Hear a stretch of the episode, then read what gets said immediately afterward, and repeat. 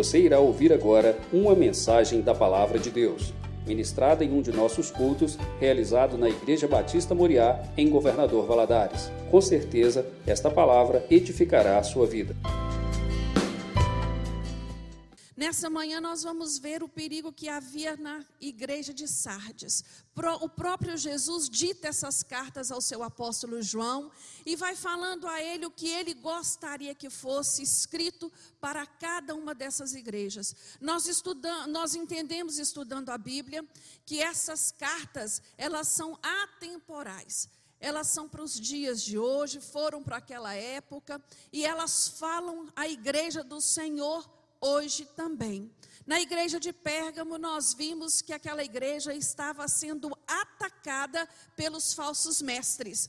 Havia ali os, a doutrina dos nicolaítas, eles deturpavam a palavra, eles pregavam uma meia-verdade, e com isso, eles enganavam aquelas pessoas que ainda estavam imaturas na fé. Né, e causavam um prejuízo muito grande para a igreja. Nós vimos na igreja de Tiatira um espírito de engano. Deus, o próprio Jesus vai falar que havia ali uma profetisa, Jezabel. Nós não sabemos se o nome era esse mesmo, se isso era uma simbologia para dizer o que estava operando naquela igreja. Um espírito de engano que desviava as pessoas do caminho que era Jesus. E hoje nós vamos ver o que estava acontecendo na igreja de Sardes e que acontece também nos dias de hoje. O título da nossa lição é Contaminação com o mundo. Mas antes de nós irmos para a igreja de Sardes diretamente, ao chamado de Cristo para aquela igreja, Paulo nos dá um alerta muito importante. Ele vai nos dizer lá no livro de Romanos, no capítulo 12, na parte A desse, do versículo 2: E não vos conformeis com esse mundo, mas transformai-vos pela renovação do vosso entendimento. Nós sabemos que todas as vezes que uma pessoa, um homem, uma mulher, um jovem, aceita Jesus como seu Senhor e Salvador, acontece ali um processo um processo de renovo, um processo de mudança. Ele é declarado uma nova criatura em Cristo Jesus. As ações que ele praticava anteriormente deste encontro, ele não vai praticar mais. E o Senhor espera, a partir daquele encontro, uma mudança total. Dentro, partindo de dentro para fora. Esse processo, ele é instantâneo? Não. Ele é gradativo. Né? Ele é, um, ele é um, um, um, não é uma coisa simples. O, o crente ele tem que determinar para ele que ele não quer mais andar daquela forma que ele andava antes. A velha natureza, ela não morre fácil. Você tem que estar firmado na palavra do Senhor para conseguir sepultar este velho homem. E aqui Paulo vai dizer para nós no versículo 2 de, de, do capítulo 12 de Romanos, que eu preciso, eu e você, não podemos nos conformar com o que está aí no mundo, mas precisamos ser transformados pela renovação da nossa mente. Esse versículo, ele é um versículo muito poderoso, porque ele traz uma verdade aí muito grande para a vida do crente, porque eu só posso ser transformado se eu der lugar para a palavra. Nesse versículo nós vemos a ação de dois verbos muito determinantes. O primeiro deles é conformar. O que quer dizer conformar? É o mesmo que tomar forma, é o mesmo que configurar, é o mesmo que identificar. O mundo, ele tem uma forma própria. Essa forma, ela é elástica. Ela muda constantemente. É interessante nós olharmos para a forma do mundo e ver como ela é, é ela é, é elástica, né? Como o relativismo moral, a, a, a ética situacional, como ela vai atuando. Quando nós olhamos para o mundo, para o sistema do mundo, aquilo que era errado antigamente, hoje é certo. Aquilo que era odiado antes, hoje é aplaudido.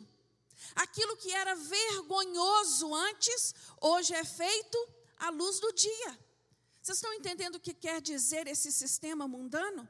Como essa forma, ela vai se adequando, ela não é fixa.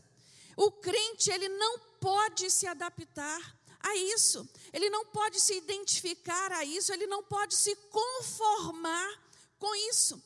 O crente, ele é uma pessoa que nada contra a maré. Ele não é levado pelo grupo, ele não é levado pela maioria. Nós temos que ter isso muito claro na nossa mente. A segunda palavra que esse verbo traz de uma maneira muito explícita é transformar. Transformei-vos pela renovação do vosso entendimento. Irmãos, para mim, um dos exemplos maiores que a natureza, que a vida traz, de transformação e que exemplifica aquilo que o Senhor quer falar conosco, aquilo que Ele espera que em nós seja transformado, é esse: é da borboleta, de uma lagarta se transformar em borboleta. Porque a transformação, ela tem que acontecer dentro, ela tem que acontecer no íntimo. Eu posso tomar, é, é, é, eu posso mudar o meu exterior, ter jeito de crente, falar como crente, ir a uma igreja, mas se não houver uma mudança interior, nada acontece. Quando eu olho para a metamorfose de uma lagarta, eu fico pensando se a lagarta se recusasse a passar pelo tempo que ela tem que passar ali naquele casulo para ser transformada. Ela iria viver o resto dos seus dias rastejando. Ela não teria oportunidade de voar, ela não teria oportunidade de experimentar uma das coisas mais deliciosas que a natureza produz, que é o néctar. Ela não teria oportunidade de vivenciar experiências que só com asas seria possível. Isso o Senhor fala comigo e com você quando eu me recuso a deixar ser transformado pelo Espírito Santo de Deus, eu abro mão de experimentar coisas lindas e maravilhosas que o Senhor tem para a minha vida e para você. E isso, irmãos, tem que estar muito claro dentro de nós, porque um cristão que não adota, que não se deixa é, é, é, ser controlado por Espírito Santo, ele acaba sendo conformado com o mundo. Ele acaba tomando os moldes do mundo. Essa palavra de hoje, irmãos, nós não estamos aqui para falar para quem é mundano. Nós estamos aqui para pregar para crente. Para crente é um alerta do Senhor para a igreja.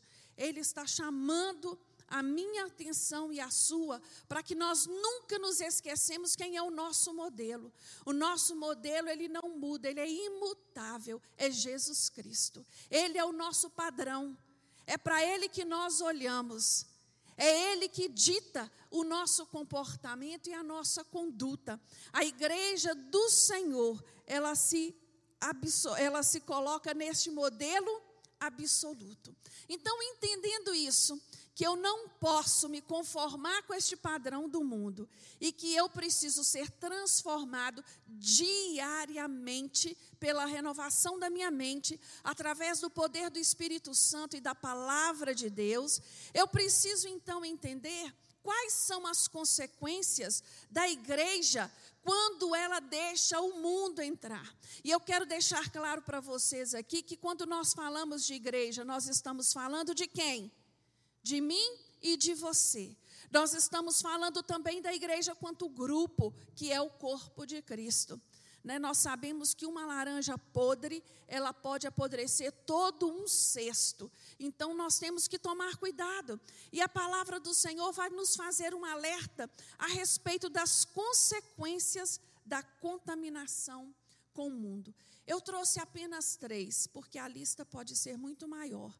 Mas com base na igreja de Sardes. Abra sua Bíblia lá no livro de Apocalipse, no capítulo 3. O Senhor vai falar com essa igreja.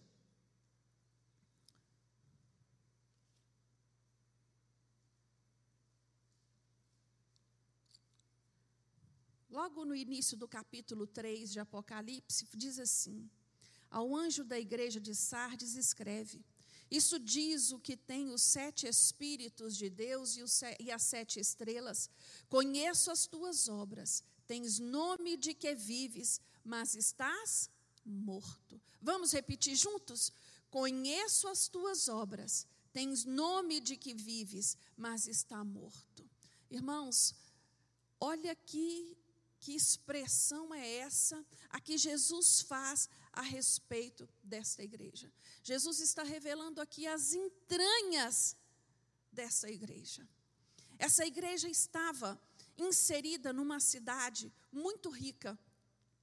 E ali a devassidão, a idolatria, tudo que você pode pensar de mundano imperava na cidade de Sardes. E a igreja de Sardes começou a se contaminar. Ela deixou de ser uma igreja, uma igreja que influenciasse para ser influenciada.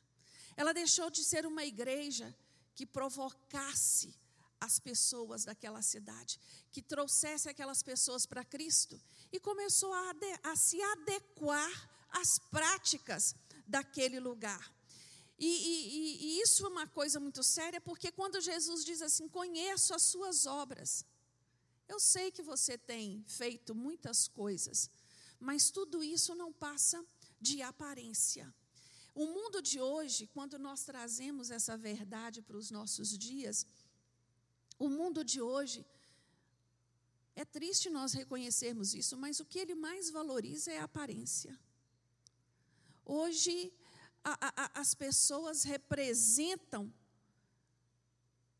de uma forma assim muito clara. Ela tem, ela possui inúmeras máscaras para se mostrar diante da igreja, diante da sociedade, diante da família. A cada lugar ela se adequa ali, porque ela está preocupada com, as, com a aparência e não com a verdade, e não com o caráter. Nosso país, nós temos visto isso de uma maneira assustadora. Né? As cortinas, as máscaras têm caído e têm se revelado coisas a nós que nós nunca achávamos que era possível no nosso país. E isso tem que nos alertar, isso tem que nos chamar a atenção. Jesus, em Mateus 23, 27, ele faz uma advertência muito séria a esse respeito. Ele diz assim: Olha, ai de vós, mestres da lei, fariseus hipócritas, sois semelhantes aos sepulcros caiados, que por fora realmente parecem formosos, mas por dentro estão cheios de ossos mortos e de imundícias. Isso é muito sério. Nós temos que, que, que nos, nos alertar a esse respeito. Infelizmente, tem muito crente que acha que por ele frequentar uma igreja e por ele ter uma aparência de crente, por ele participar do culto, os seus pecados estão encobertos, os seus pecados estão escondidos. Mas a palavra de Deus fala para nós em Lucas 12, 2, que nada há escondido que não haja de ser descoberto. Meu irmão, minha irmã, nós estamos vivendo dias especiais, dias que têm nos chamado a atenção para no, nós nos avaliarmos. Aqui em nenhum momento eu entendo dessa forma que nenhuma palavra aqui ela tem o sentido de acusar ninguém, porque o papel do acusador é de Satanás. O nosso papel, quanto pastores de uma igreja, é alertar as ovelhas, a chamar a atenção de que elas possam olhar para si mesmas e autoavaliar e dizer: o que, que eu tenho feito da minha vida quanto cristão? Participar de uma igreja, ter o um nome no hall de membros, estar presente não é tudo é necessário uma vida de santidade. E é uma das primeiras consequências quando eu começo a me contaminar com o mundo é a morte espiritual. E a morte espiritual é isso. Às vezes ela demora demais para o podre aparecer. Por fora ainda se parece crente, mas por dentro já está tudo estragado. Outra consequência da, da, da contaminação com o mundo é uma religiosidade externa. Né? Aqui nós vemos essa figura, eu achei o máximo. Esse lobinho olhando no espelho e se achando ovelha. E se achando ovelha. Quando João escreve essa carta, essa igreja de Sardes, ela não era desejável mais. Ela não chamava a atenção mais. As pessoas não olhavam para ela como referência. Irmãos, um crente, quando ele é crente, vivo na palavra do Senhor, ele atrai as pessoas. Ele atrai, as pessoas vêm até ele e falam com ele. Eu, eu, queria, eu queria essa paz que você tem. Eu queria entender como que você, em meio a todo este caos, consegue viver dessa forma. Hoje, mais do que nunca, nós temos tido oportunidade de pregar o Evangelho. E isso em todos os lugares que você vai. Em todos os lugares. É, é, é, é numa sala de espera de um consultório médico. É aonde, no seu trabalho. É aonde você estiver você vai ter oportunidade de, de falar do, da palavra do Senhor e de testemunhar a sua fé. Mas para isso, quem vive uma religiosidade externa, ele é vazio. Ele não tem nada para oferecer. Ele não tem. Ele não atrai. Ele já deixou de ser luz há muito tempo. Ele já deixou. É como se fosse uma candeia tampada não tem, não tem significado, não tem utilidade, não tem valor. A igreja de Sardes, ela tinha nome e ela tinha fama, mas ela não tinha vida. A igreja de Sardes, ela tinha obras, mas não tinha integridade. Meu irmão, muito cuidado, muito cuidado, principalmente agora, nesse tempo em que estamos muitos, muitas vezes distantes da comunhão da igreja. Busque de Deus um alerta.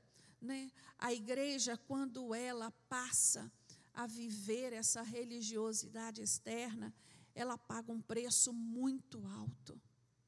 A palavra de Deus nos fala em Ezequiel 44, 23. Ao meu povo ensinarão a, a distinguir entre o santo e o profano, e o farão discernir entre o imundo e o limpo.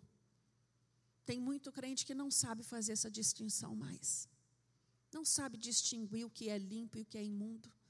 Não sabe distinguir o que é santo e o que é profano. Tem se deixado levar pela forma do mundo e acreditar que ele tem que aceitar aquilo que o mundo tem ensinado aí fora, que é completamente contrário à palavra de Deus. Tem muito crente achando que a palavra de Deus tem que se adequar à época em que nós estamos vivendo. Isso é muito grave. Isso é uma, é uma, é uma, é uma deturpação da palavra. Nós temos visto nos nossos dias uma explosão de conversão de, do Evangelho.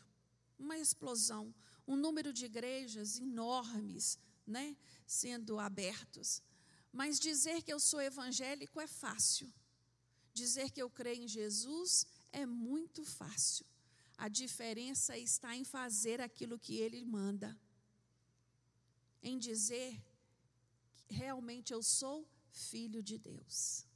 Essa é a diferença, e essa é a diferença em frequentar uma igreja evangélica e ser um evangélico. Existe uma diferença muito grande entre essas duas coisas. E nós precisamos estar atento a nós, a nossa prática, a nossa vida. Terceira e última consequência que eu listei para nós dentro destas consequências da contaminação com o mundo, é a perda de identidade. É a perda de identidade. Conheço as tuas obras. Conheço as tuas obras. Mas você está morto. Você tem nome de que vive, mas está morto. Irmãos, desde os primórdios, Deus quis um povo separado para Ele. Ele queria um povo no qual ele habitasse ao seu meio. E que este povo atraísse o mundo para adorá-lo. Chamasse a atenção do mundo para reconhecê-lo como o único Deus e Salvador. Este povo que ele escolheu foram os judeus e eles falharam nessa tarefa. Então Jesus elege um outro povo, a igreja. Hoje, o papel de atrair as pessoas para Deus está, essa responsabilidade está sobre a igreja do Senhor. Nós fomos chamados para isso. A palavra igreja no grego se chama, se, é, é, é a palavra eclésia, que significa reunião dos cidadãos convocados às assembleias legislativas ou para outros fins. Nós, eu e você, fomos convocados do mundo para participarmos nesta Assembleia dos Santos. Nós fomos chamados, nós fomos convocados. Então, eu preciso entender que para participar desta assembleia, para fazer parte desta assembleia, eu tenho que me identificar com ela. E a identificação que se requer de cada um de nós é santidade. É santidade. Para fazer parte dessa assembleia, nós precisamos de santidade. Um dos exemplos maiores que nós temos na Bíblia de contaminação com o mundo é o povo de Israel levado para o cativeiro na Babilônia. Ali Jeremias profetizou para aquele povo que o cativeiro duraria 70 anos e que eles construíssem casas, que eles plantassem horta, que eles se casassem e dessem em casamentos, porque aquilo ia demorar, aquele tempo ia ser demorado. Mas Jeremias em nenhum momento disse assim: Olha, vocês vão casar com todos os pagãos e mundanos que estão aí. Não. Mas o que aconteceu foi isso. Aí o livro de Esdras e de Números vão, vai registrar o retorno deste povo para Jerusalém. E aí o que, que vai acontecer? Deus vai fazer uma exigência de que o povo fosse limpo, que tirasse do povo todas as impurezas, que tirasse do meio do povo tudo aquilo que não agradasse a Deus. Sabe o que vai acontecer nesse, nesse evento? Os homens vão ter que despedir das suas mulheres pagãs e dos seus filhos. As mulheres teriam que despedir dos seus maridos. Todos foram mandados de volta. Porque os homens se deram em casamento com mulheres que não eram agradáveis a Deus, a união que não era agradável a Deus. E ali havia uma necessidade de retomar ao início. Eu imagino, irmãos, o pranto e a dor daquele povo para separar. E o sistema do mundo faz a mesma coisa nos dias de hoje conosco. Ele não muda, ele jaz no maligno. Separar, ele traz essa influência maléfica, ele muda tudo aquilo que é santo para profano. O cristão começa a deixar de entender as coisas de Deus e achar tudo muito comum, tudo muito normal, e ele vai pagar um preço muito alto, principalmente os pais. E agora eu quero abrir um parênteses para os pais, para os pais que têm brincado de ser crente. Você vai perder seus filhos para o mundo. Você vai perder seus filhos para o mundo. Nós não estamos vivendo o momento de brincar de ser crente, porque o inimigo da nossa alma não brinca de ser diabo. Não pense você que os seus filhos não estão te observando. Nós fazemos, nós fazemos tudo certo, ensinamos nossos filhos a vir para a igreja, ensinamos a amar a Deus, pregamos a palavra para eles deitado, andando à mesa o tempo todo e ainda assim corremos o risco do nosso filho ser influenciado por esse sistema. Agora imagina se dentro da igreja eu sou uma coisa e em casa eu for outro. O estrago que eu vou estar fazendo na vida espiritual do meu filho. Se posicione. Pare de achar que coisinhas pequenas não tem problema. Pare de pensar que o seu filho, a sua filha não estão te observando. Cuidado com esse sistema mundano. Cuidado com o que você fala. O remédio para os judeus foram, foi muito amargo. E não pense você que para você vai ser diferente, não, porque não vai, não. Ele dói. O sistema do mundo, ele, ele, quando olhamos para esse versículo, né, que, que está na, no livro de Sardes, nós lembramos de João, lá no capítulo 2, no versículo 16, agrupando em três categorias os desejos das atitudes ilícitas que geram pecado em nós. Nós podemos ler junto, o versículo está aqui. 1 João 2,16 nos diz o seguinte: Pois tudo o que há no mundo, a cobiça da carne, a cobiça dos olhos e a soberba da vida não é do Pai, mas é do mundo. Mas é do mundo. E aqui nesse versículo, João está contrastando dois mundos. O mundo espiritual, aquele mundo em que nos leva para o caminho que é Jesus, que nos leva à salvação, que nos leva à eternidade, e este mundo totalmente diferente, que é o que nos leva numa direção contrária, que nos leva à direção dos prazeres carnais, né? É o sistema mundano. O verdadeiro cristão, ele precisa se abster dessas três armadilhas do mundo. É uma tríplice armadilha, na verdade.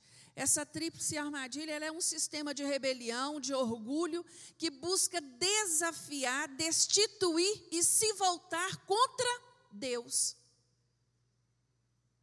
E se voltar contra Deus. Essa descrição te lembra quem? Lúcifer. Foi isso que Lúcifer fez. Ele desafiou ele quis se voltar contra Deus, ele quis destituir o poder de Deus, e o que aconteceu com ele? Ele foi expulso do céu. Ele foi expulso. Essa tríplice armadilha fala de concupiscência. O que, que significa concupiscência? Essa é uma palavra grega que traz nela embutido o significado de desejo intenso pelos prazeres da carne.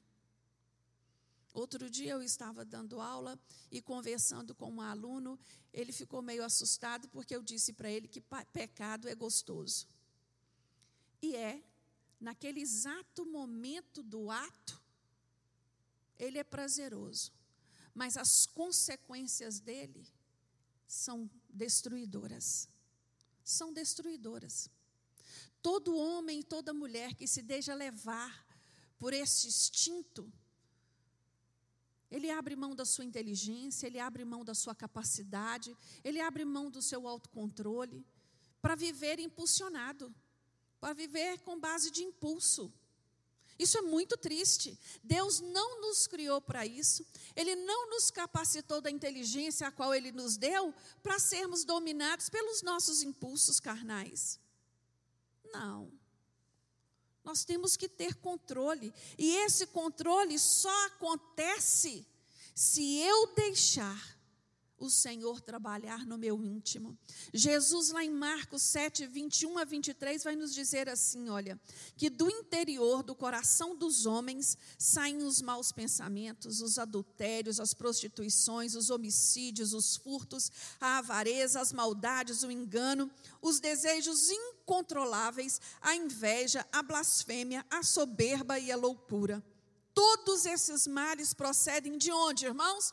De dentro e contaminam o homem. A influência para estas práticas, para os desejos carnais, elas nascem aqui dentro. Aqui dentro. Nós temos que tomar muito cuidado de que que eu tenho enchido o meu coração.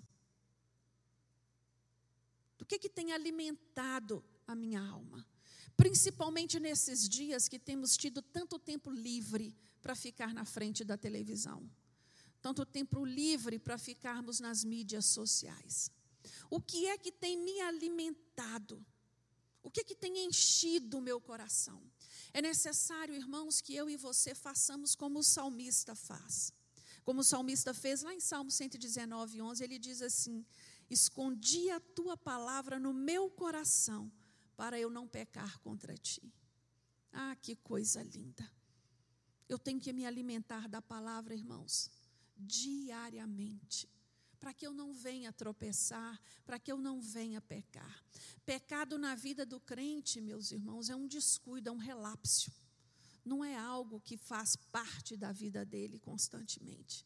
O crente, ele procura andar em santidade, cada dia mais.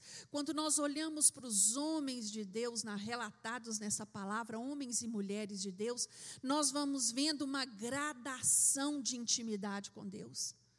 Nós vamos vendo que o tempo ia passando e eles iam tendo mais intimidade com Deus, e não menos. Isso tem que servir de exemplo para mim e para você. Quando eu olho para a minha vida, quanto cristã, na minha maturidade, na minha essência de pessoa adulta, eu posso avaliar lá atrás como era, como eu era quando, quando comecei e o que eu sou hoje. Eu tenho que andar para frente, eu tenho que ir evoluindo nesse relacionamento diariamente para eu alcançar essa transformação, para eu alcançar essa renovação para eu ter capacidade e maturidade de não me conformar com aquilo que todo mundo diz que é normal. A concupiscência da carne, ela é um, um, um, algo muito, muito sério, porque ela se manifesta através dos desejos mais incontroláveis, o desejo de satisfazer este apetite. E nós temos visto nos dias de hoje, eu penso que se Sodoma e Gomorra estivesse aí hoje, eles iam ter vergonha do mundo de hoje. Porque chega a ser assustador as coisas que nós vemos. O que as pessoas têm feito à luz do dia é algo que é inacreditável. E quando a gente vê isso num noticiário, quando você vê isso passando num, numa reportagem e dizendo aquilo é uma liberdade de expressão, que aquilo é uma, é, é uma manifestação de arte, que aquilo é um direito que todos têm, é, é, é algo assim. Eu não sei você, meu estômago embrulha, me dá vontade de vomitar. É algo nojento e, e, e tem se tornado algo normal. As pessoas ficam ali aplaudindo e achando graça. A, a, a, Paulo vai trazer lá no livro de Gálatas, no capítulo 5, abre aí para mim, por favor. Ele traz uma lista da concupiscência da carne, do que, que nos atrai, quais são os desejos dessa carne, né? quais são as tentações que têm essa origem aqui dentro de mim. Né? Uma armadilha que acaba tornando o homem escravo de si mesmo. Paulo, eh, Gálatas no capítulo 5, a partir do versículo no vers, a partir do versículo 16, ele vai dizer da vida do crente dirigida pelo Espírito Santo. Né? E ele vai falar sobre isso, que aquele que é dirigido pelo Espírito, ele não se deixa levar pelo, pela carne.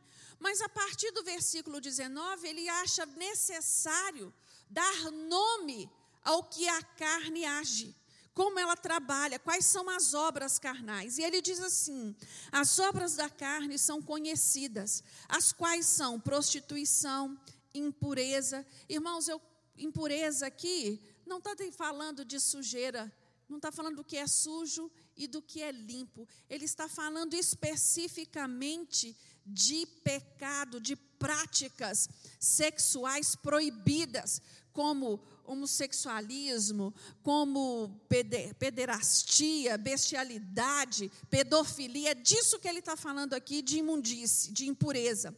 Libertinagem, idolatria, feitiçaria, inimizade, porfia, ciúme, ira, pelejas, dissensões, facções, inveja, bebedice, orgia e coisas semelhantes a essas, quer dizer, tem uma, uma coisa, uma lista maior ainda que poderia estar sendo listada, acerca das quais vos declaro, como já antes vos preveni, que os que cometem tais coisas não herdarão o reino de Deus. Não herdarão o reino de Deus. Estas práticas, por exemplo, ciúme, tem pessoas matando as outras por ciúme. Tem maridos matando as esposas por ciúme. Tem esposas matando os maridos por ciúme. Dominado por algo altamente carnal que não não leva a nada. Dissensões, o que, que significa dissensões? Divisão divisão, divisão é, é, é partidarismo, é, des, é, é desordem, provocação de conflito. Dentro da igreja do Senhor, dentro de uma família cristã, tem espaço para essas coisas, irmãos? Não pode ter. Não pode ter. Nesse tempo que nós estamos aí, já de mais de três meses de, de, de distanciamento social, de isolamento, de dessas quarentenas que nós estamos vivendo aí, nós temos visto que as famílias, muitas, ao invés de se unir mais uma à outra, de se apegar mais uma à outra, o que, que está acontecendo? Não estão dando conta de conviver junto.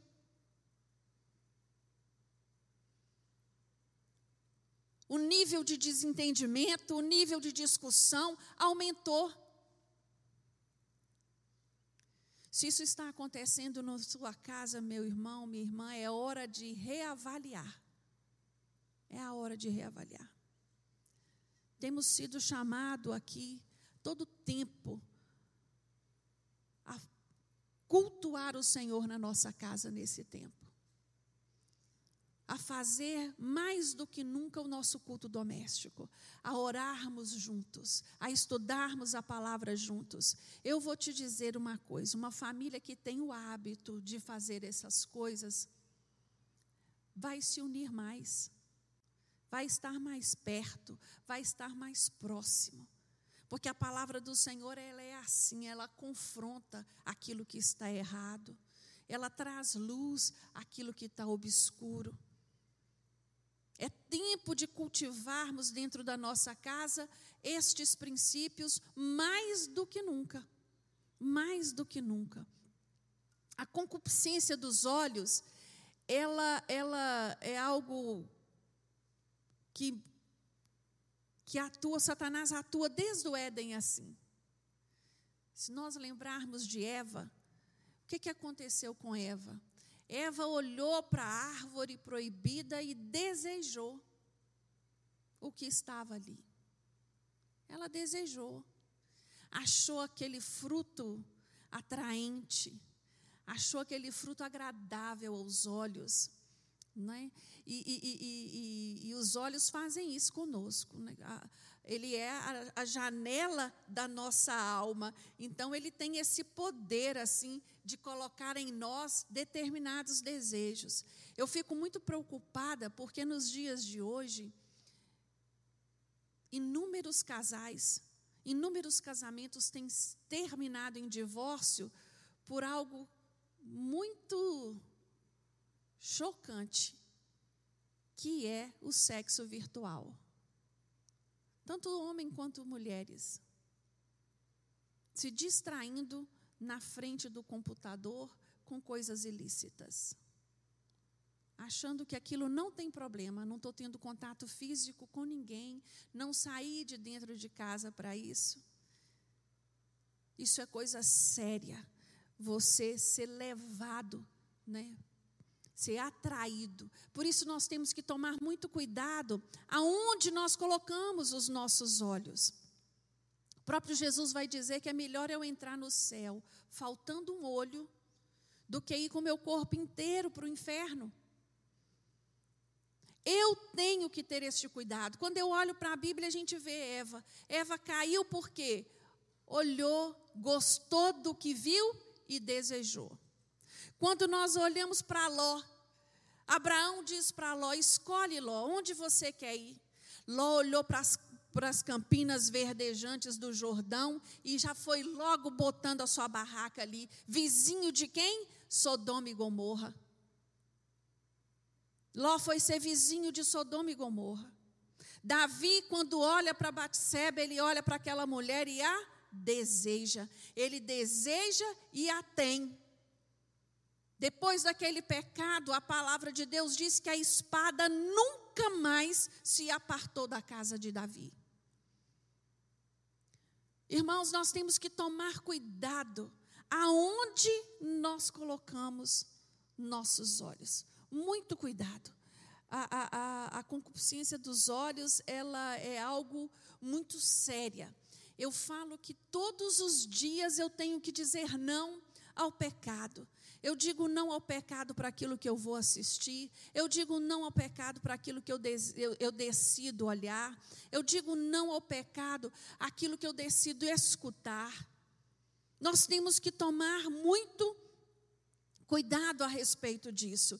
E João vai dizer lá em 1 João 2,16, ele vai falar sobre a soberba da vida. Ele diz que a soberba, é, é, a palavra de Deus nos diz que a soberba ela precede o quê? A ruína. A, a, a altivez do espírito, a queda. Soberba fala de pretensão. Soberba fala de eu achar aquilo que eu sou e que na verdade eu nem sou é eu me achar muita coisa, é eu me colocar acima do outro, é eu humilhar o outro para que eu me saia melhor. E esse sentimento nós temos que tomar muito cuidado, porque ele está muito ligado à vaidade. E isso é uma armadilha muito séria.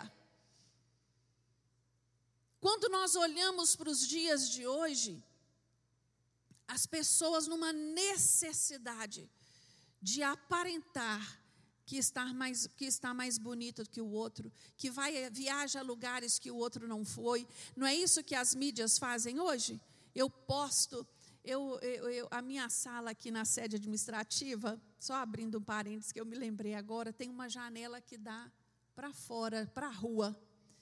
E essa janela é uma verdadeira televisão. É um, eu fico observando as pessoas que passam.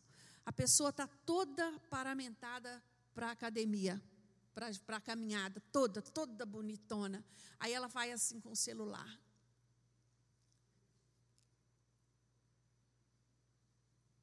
Aí pare, ó.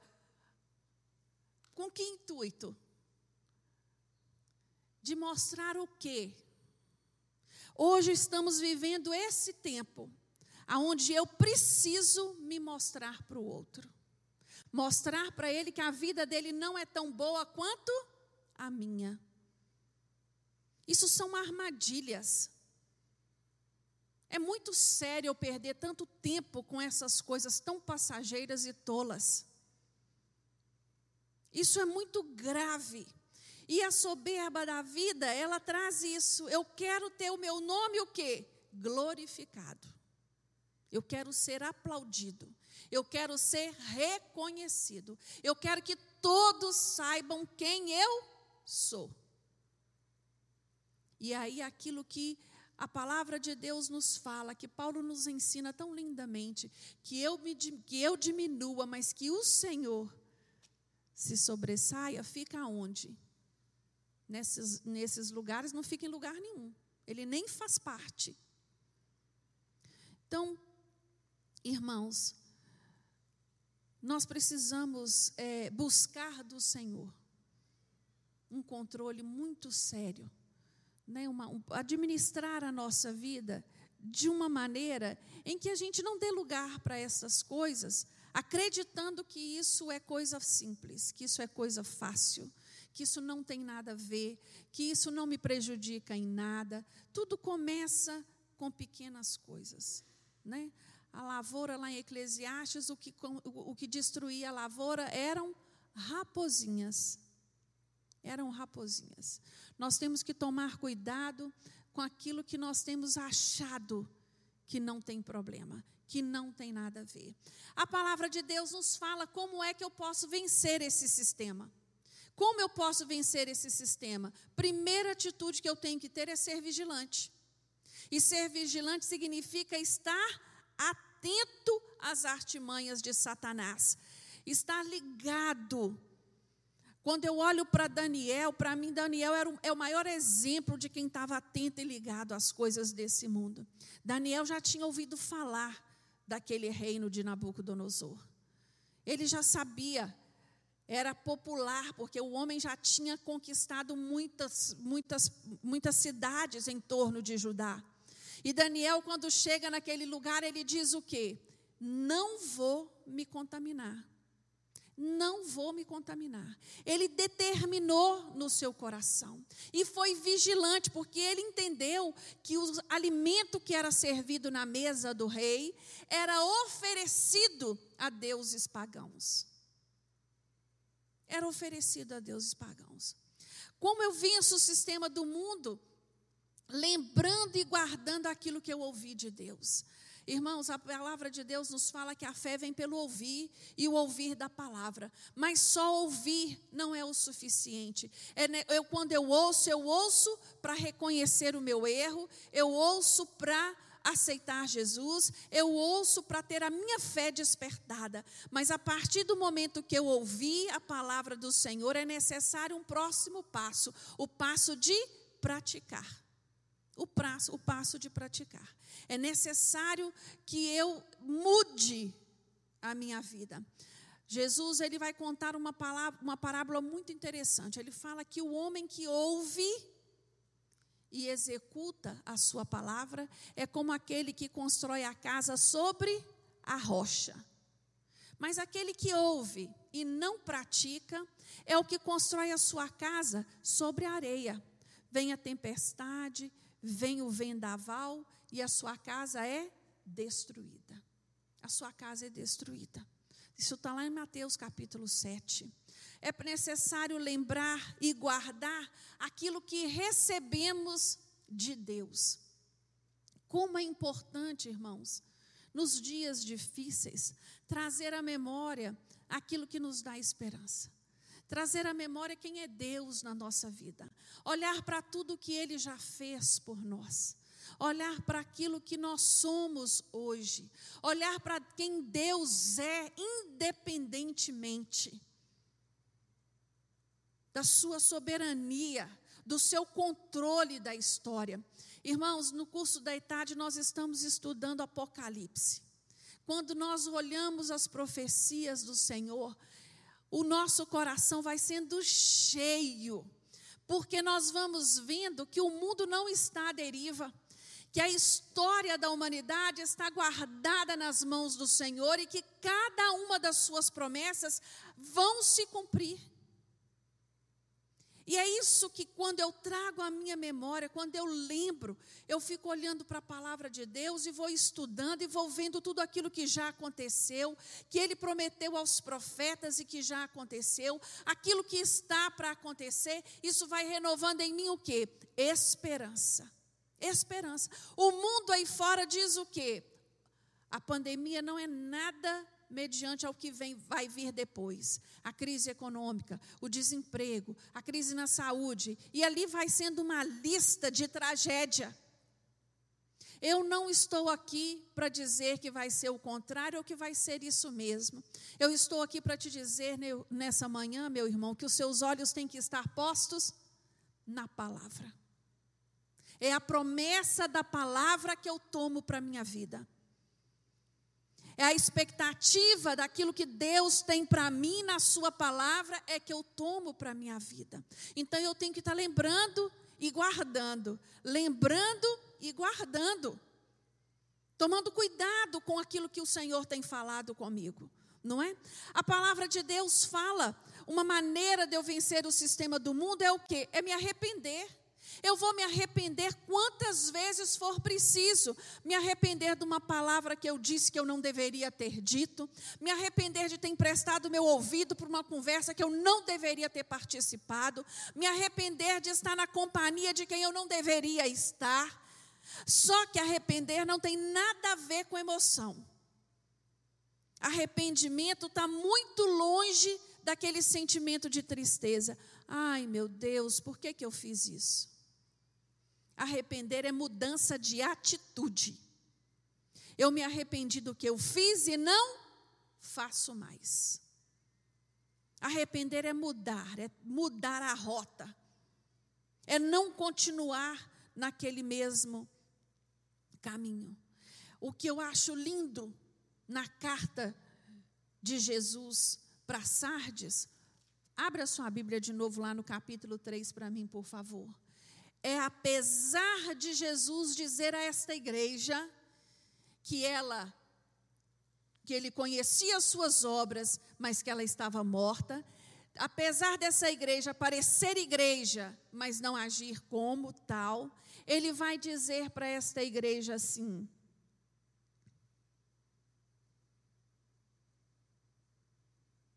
No versículo 4: no entanto, também tens em Sardes algumas pessoas que não contaminaram as suas vestes. Elas comigo andaram vestidas de branco, pois são dignas. O que vencer será vestido de vestes brancas, de maneira nenhuma arriscarei o seu nome do livro da vida, mas confessarei o seu nome diante de meu Pai e diante dos seus anjos. Quem tem ouvido, ouça o que o Espírito diz às igrejas. Irmãos, nós podemos fazer parte, estar inserido neste mundo, mas esse mundo não pode fazer parte da minha vida, da minha essência, daquilo que eu sou. Que nós possamos buscar do Senhor, arrepender diante dEle. A palavra nos fala de Deus que aquele que procura andar em santidade, ele se afasta da contaminação desse mundo. Aquele que procura andar com o Senhor, ele não se conforma com as coisas do mundo.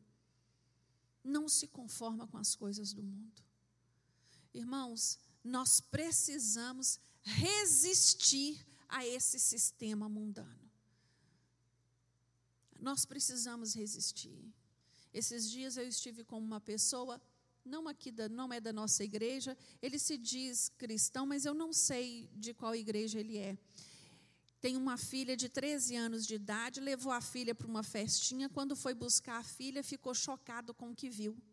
Menino beijando menino, menina beijando menina, meninos e meninas bebendo, meninos e meninas fumando. Aí eu fiquei ouvindo aquilo e ele falando comigo assim: esse mundo está perdido eu penso que nós nem deveríamos ter filhos, e tal, e tal, e tal, e tal. Eu virei para ele e falei: Meu irmão, eu vou te fazer uma pergunta, eu não gostaria que você ficasse ofendido. Mas onde é que você estava que você deixou essa criança aí e foi buscar num lugar desse?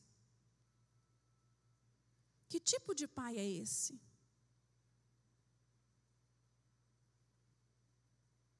Eu tive um filho só, irmãos enquanto viveu debaixo do meu domínio, não ia. Podia espernear, podia ficar com raiva, igual falava comigo. Mãe, quando eu crescer, você vai ver. Ninguém me obriga a ir para a igreja mais. Então, tudo bem, quando você for adulto, pagar suas contas, morar sozinho, aí é diferente. Aqui dentro, a cartilha é outra levar um, é, é, é inconcebível uma família cristã permitir esse tipo de prática. É inconcebível. É inconcebível achar isso normal. É inconcebível me prestar ao papel de levar e depois buscar. Esse sistema, irmãos, é do mundo. Esse sistema não é da igreja. Jesus está fazendo um alerta para cada um de nós nesta manhã. E isso tem que estar muito vivo na nossa mente, viu? A contaminação do mundo, irmãos, ela começa com coisinhas pequenas, coisinhas normais, né? Depois é que a coisa toma volume. Por isso, peça ao Senhor para te despertar, para te dar discernimento. Todas as vezes que você tiver dúvida de alguma coisa, aprenda. É a luzinha do Espírito Santo de Deus acendendo e dizendo: ó, oh, presta atenção nisso. Olha para isso de verdade. Presta atenção nos detalhes.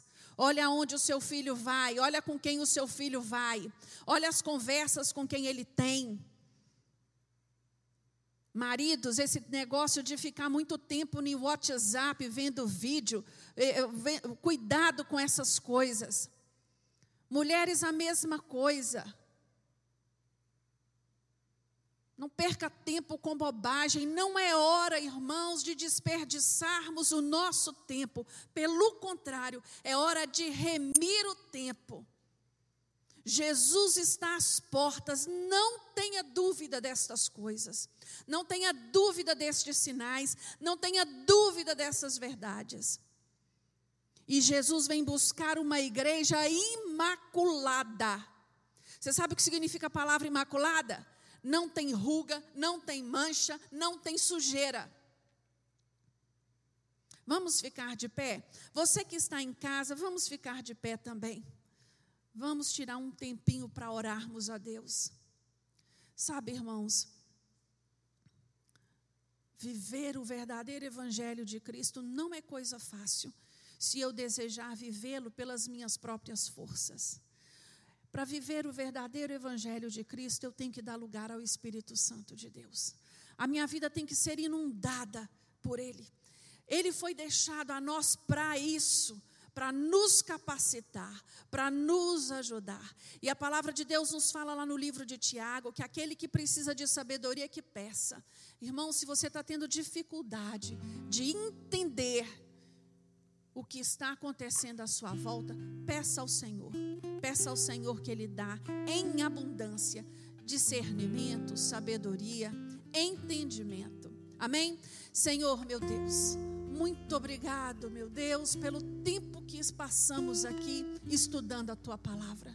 Deus, como é gratificante é saber que servimos a um Deus que nos ama de tal maneira que está a todo tempo trazendo à nossa memória princípios absolutos. Um Deus que sabe que não é que é necessário viver em santidade que não há outra maneira de encontrarmos com o Senhor se não for pelo caminho da santidade. Meu Deus, nos ajuda, Senhor, a sermos santos. Nos ajuda a lavar as nossas vestes diariamente no sangue de Jesus. Nos ajuda a identificar, Senhor, as raposinhas do mundo que têm encontrado lugar na nossa vida, na nossa casa, na vida dos nossos filhos. Meu Deus, nos alerta, Senhor não queremos ser enganados pelas astúcias de Satanás. Queremos ter os nossos olhos espirituais bem abertos para distinguir, Senhor, aquilo que está acontecendo à nossa volta. Ó oh, Espírito Santo de Deus, venha inundar o nosso ser nesta manhã. Queremos ser cheios de Ti, Senhor, cada dia mais. Nos fortaleça, Senhor. Derrama da Tua graça, derrama da Tua unção sobre a nossa vida, derrama do Teu bálsamo sobre os nossos corações. Tira de nós, Senhor, toda frieza, toda indiferença, tudo aquilo que não provém de Ti. Meu Deus, queremos fazer a diferença neste mundo que jaz no maligno. Queremos novamente declarar, Senhor, nos faça sal e luz nesta terra. É o que nós oramos nesta manhã, no nome de Jesus, e te agradecemos. Amém.